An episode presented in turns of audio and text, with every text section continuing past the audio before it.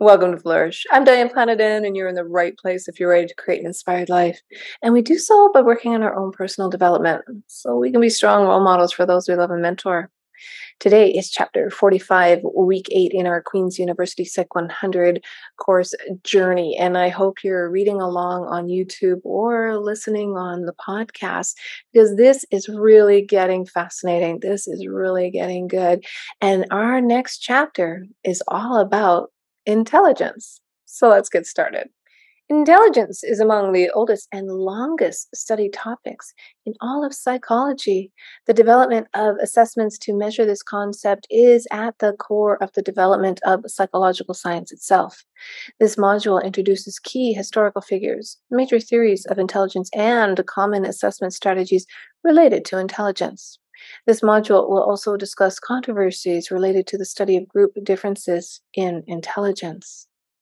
The learning objectives to keep in the back of your mind is to list at least two common strategies for measuring intelligence. Name at least one type of intelligence. Define intelligence in simple terms. And explain the controversy relating to differences in intelligence between groups. As mentioned before, I am a student, not a teacher, and this is open courseware. So if you uh, want to access this information, it is openly available on the World Wide Web. Let's get started. Introduction. Every year, hundreds of grade students converge on Washington, D C for the annual Scripps National Spelling Bee. The Bee is an elite event in which children as young as eight square off to spell words like simultricious and appoggiatura. Most people who watch the Bee think of these kids as being smart, and you likely agree with this description. What makes a person intelligent? Is it hereditary?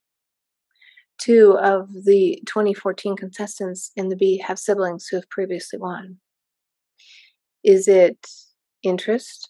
The most frequently listed favorite subject among Spelling Bee competitions is math.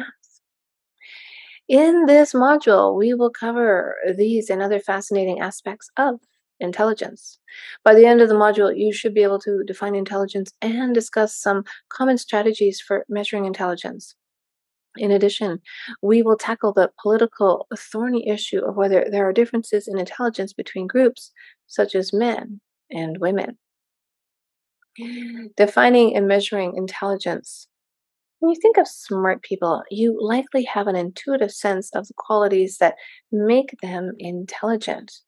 Maybe you think they have a good memory, or that they can think quickly, or that they simply know a whole lot of information.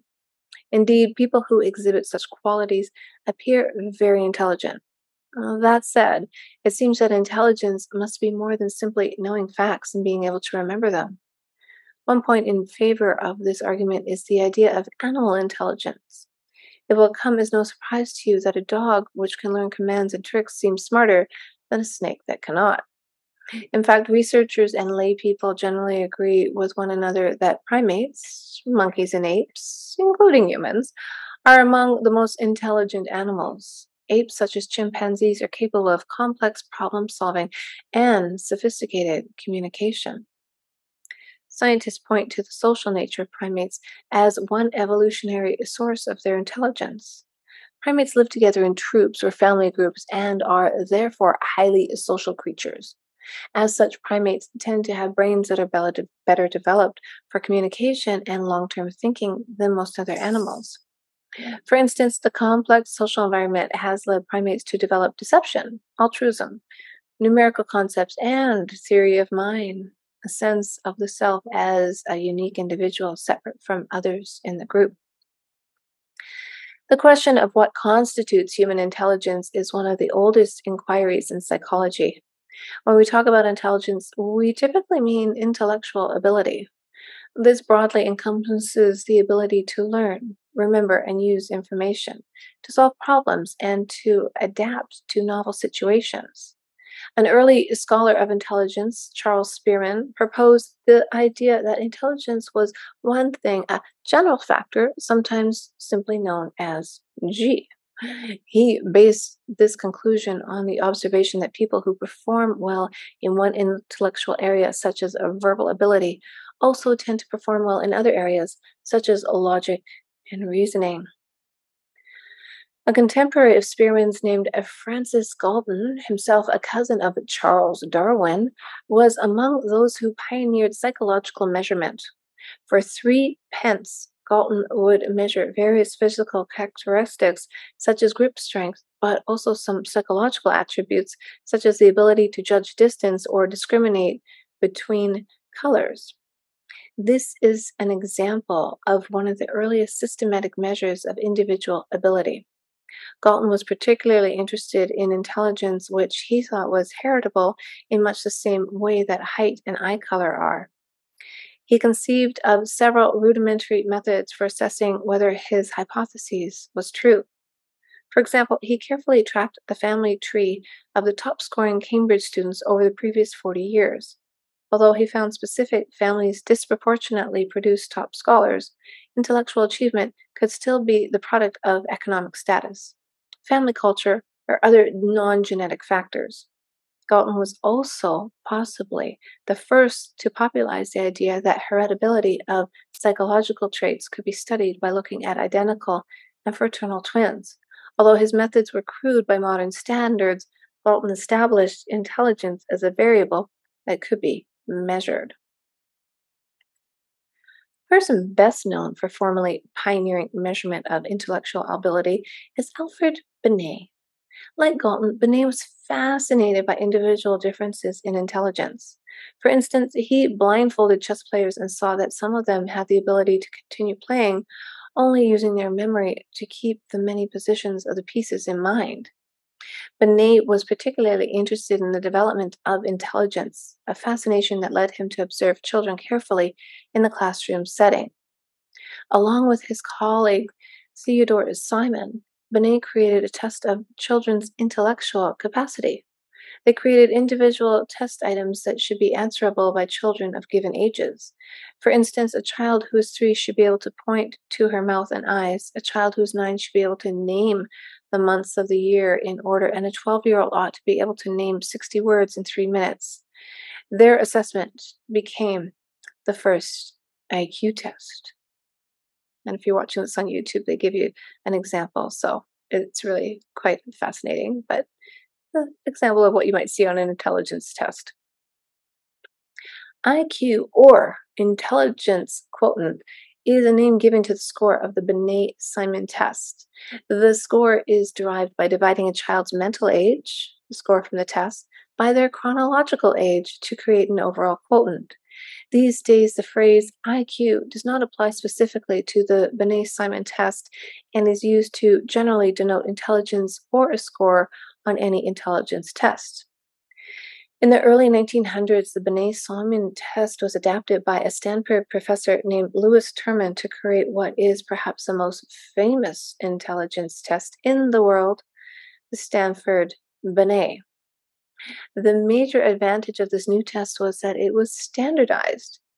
Based on a large sample of children, Terman was able to plot the scores in a normal distribution shaped like a bell curve. To understand a normal distribution, think about the height of people. Most people are average in height, with relatively fewer being tall or short, and fewer still being extremely tall or extremely short. Terman, in nineteen sixteen, laid out intelligence scores in exactly the same way, allowing for easy and reliable categorization and comparison between individuals. Looking at another modern intelligence test, the Wechsler Adult Intelligence Scale, or the W A I S, can provide clues to a definition of intelligence itself. Motivated by several criticisms of the Stanford-Binet test, psychologist David Wechsler sought to create a superior measure of intelligence. He was critical of the way that Stanford-Binet relied so heavily on verbal ability and was also suspicious of using single score to capture all of intelligence. To address these issues, Wechsler created a test that tapped a wide range of intellectual abilities. This understanding of intelligence, that is made up of a pool of specific abilities, is a notable departure from Spearman's concept of general intelligence. The W A I S assesses people's ability to remember, compute, understand language, reason well, and process information quickly. One interesting byproduct of measuring intelligence for so many years is that we can chart changes over time. It might seem strange to you that intelligence can change over the decades, but that appears to have happened over the last eighty years we have been measuring this topic. Here's how we know. I Q tests have an average score of one hundred. When new waves of people are asked to take older tests, they tend to outperform the original samples from years ago on which the test was normed. This gain is known as the Flynn effect, named after James Flynn, the researcher who first identified it. Several hypotheses have been put forth to explain the Flynn effect, including better nutrition, healthier brains, greater familiarity with testing in general, and more exposure to visual stimuli. Today, there is no perfect agreement among psychological researchers with regard to the causes of increases in average scores on intelligence tests. Perhaps if you chose a career in psychology, you will be the one to discover the answer. Types of intelligence. David Wechsler's approach to testing intellectual ability was based on the fundamental idea that there are, in essence, many aspects to intelligence. Other scholars have echoed this idea by going so far as to suggest that there are actually even different types of intelligence. You likely have heard distinctions made between street smarts and book learning. The former refers to practical wisdom accumulated through experience, while the latter indicates formal education. A person high in street smarts might have a superior ability to catch a person in a lie, to persuade others, or to think quickly under pressure. A person high in book learning, by contrast, might have a large vocabulary and be able to remember a large number of references to classic novels. Although psychologists don't use street smarts or book smarts as professional terms, they do believe that intelligence comes in different types. There are many ways to parse apart the concept of intelligence. Many scholars believe that Carroll's nineteen ninety-three review of more than four hundred data sets provides the best currently existing single source for organizing various concepts related to intelligence. Carroll divided intelligence into three levels, or strata, descending from the most abstract down to the more specific. To understand this way of categorizing, simply think of a car. Car is a general world that denotes all types of motorized vehicles. At the more specific level under car might be various types of cars such as sedans, sports cars, S U Vs, pickup trucks, station wagons, and so forth. More specific still would be certain models of each, such as a Honda Civic or Ferrari. Enzo. Nice. In the same manner, Carroll called the highest level, stratum three, the general intelligence factor, G. Under this were more specific stratum two categories, such as fluid intelligence and visual perception and processing speed. Each of these, in turn, can be subdivided into very specific components such as spatial scanning, reaction time, and word fluency. Thinking of intelligence as Carroll does, as a collection of specific mental abilities, has helped researchers conceptualize this topic in new ways. For example, in nineteen sixty-six, Horn and Cattell distinguished between fluid and crystallized intelligence, both of which show up on stratum two of Carroll's model. Fluid intelligence is the ability to think on your feet, that is to solve problems. Crystallized intelligence, on the other hand, is the ability to use language skills and experience to address problems. The former is associated more with youth, while the latter increases with age. You may have noticed the way in which younger people can adapt to new situations and use trial and error to quickly figure out solutions. By contrast, older people tend to rely on their relatively superior store of knowledge to solve problems. And there's a really good visual on Carroll's model of intelligence on YouTube. So if you can take a look on the different levels, stratum one, stratum two, and stratum three, that would be really cool. Harvard professor Howard Gardner is another figure in psychology who's well known for championing the notion that there are different types of intelligence. Gardner's theory is appropriately called multiple intelligence. Gardner's theory is based on the idea that people process information through different channels, and these are relatively independent of one another. He has identified eight common intelligences, including one, logic math, two, visual spatial, three, music rhythm, four, verbal linguistic, five, bodily kinesthetic, six, interpersonal, seven, intrapersonal, and eight, naturalistic. Many people are attracted to Gardner's theory because it suggests that people each learn in unique ways. There are now many Gardner-influenced schools in the world. Another type of intelligence is emotional intelligence. Unlike traditional models of intelligence that emphasize cognition, thinking, the idea of emotional intelligence emphasizes the experience and expression of emotion. Some researchers argue that emotional intelligence is a set of skills in which an individual can accurately understand the emotions of others, can identify and label their own emotions, and can use emotions. Other researchers believe that emotional intelligence is a mixture of abilities such as stress management and personality, such as a person's predisposition for certain moods. Regardless of the specific definition of emotional intelligence, studies have shown a link between this concept and job performance.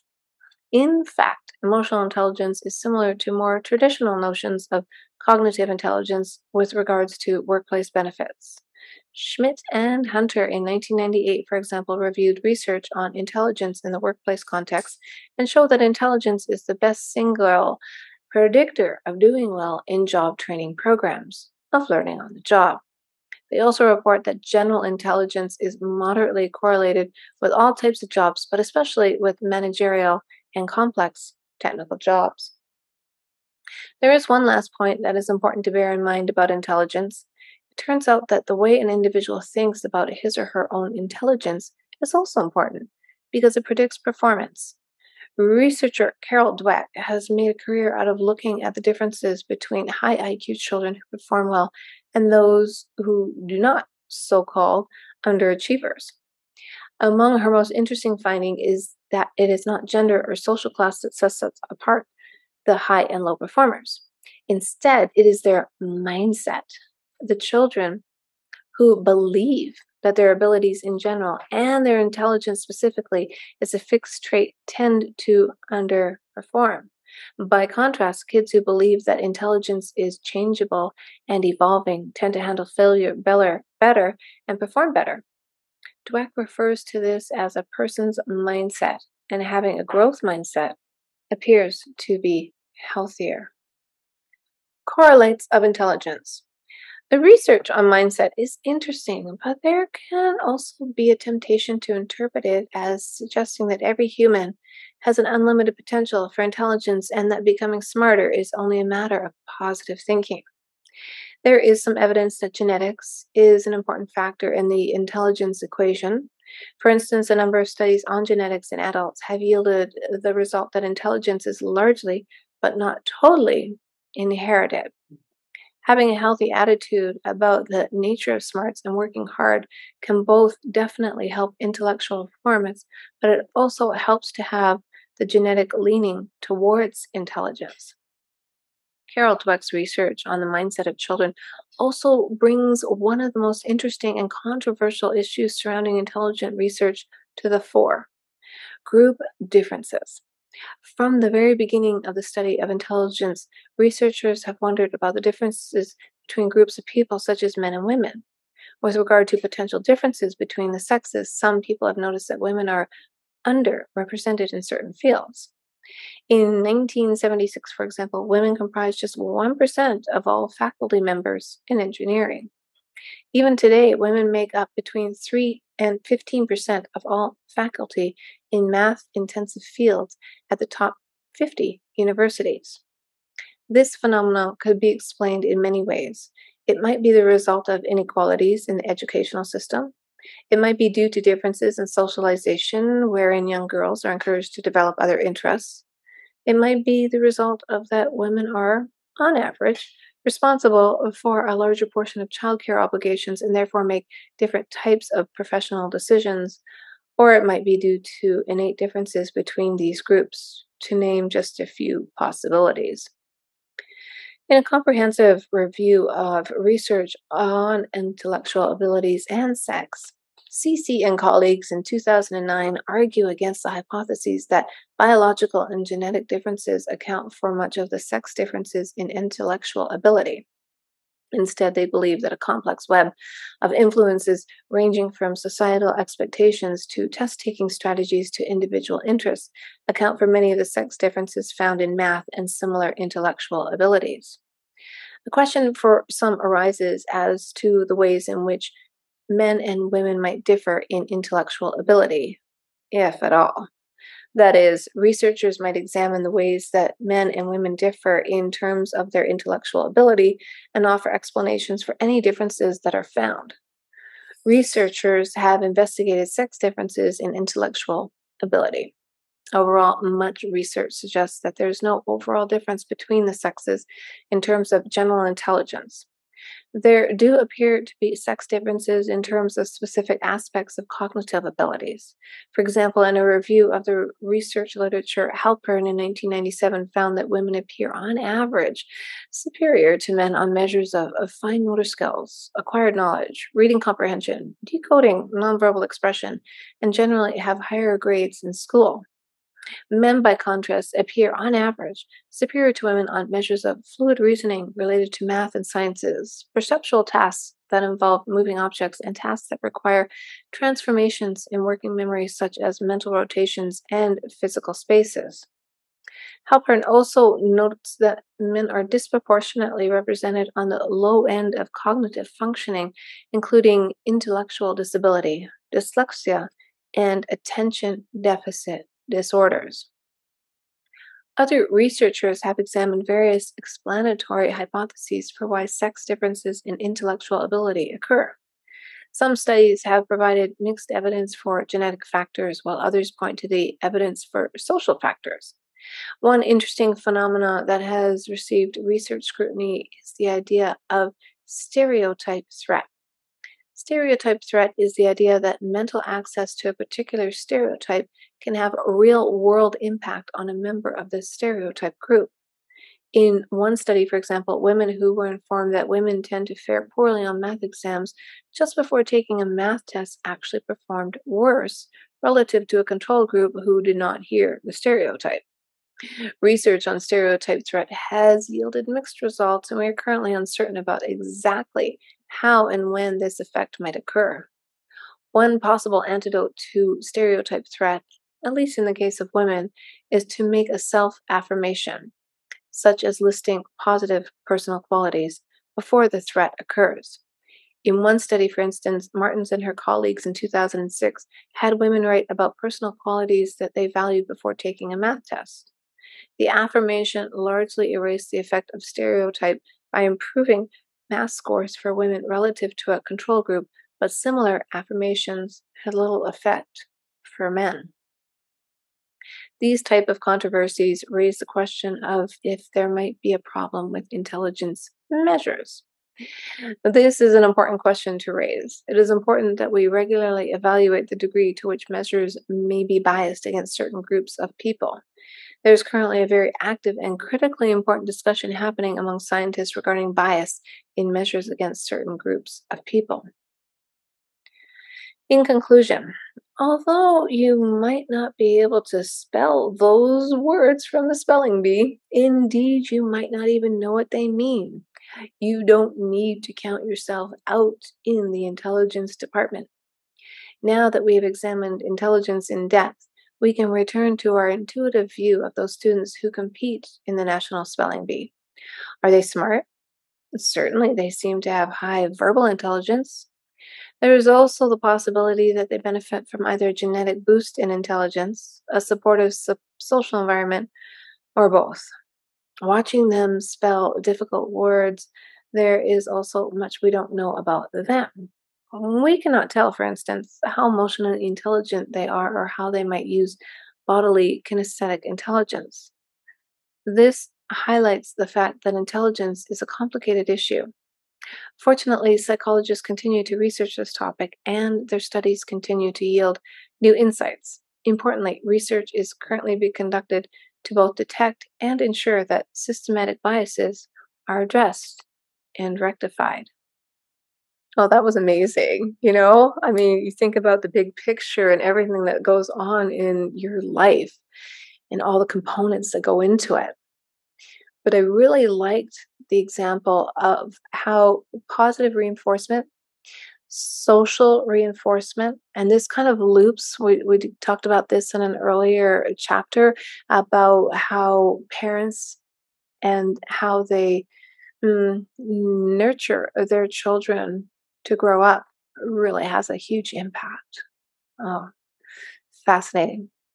Well, if you like the show, share it with somebody you know. And hey, if you are having a child and you're worried about, you know, their smarts and things that you just don't have the capacity to understand because you think, wow, they're smart, but mm, school doesn't seem to be helping them.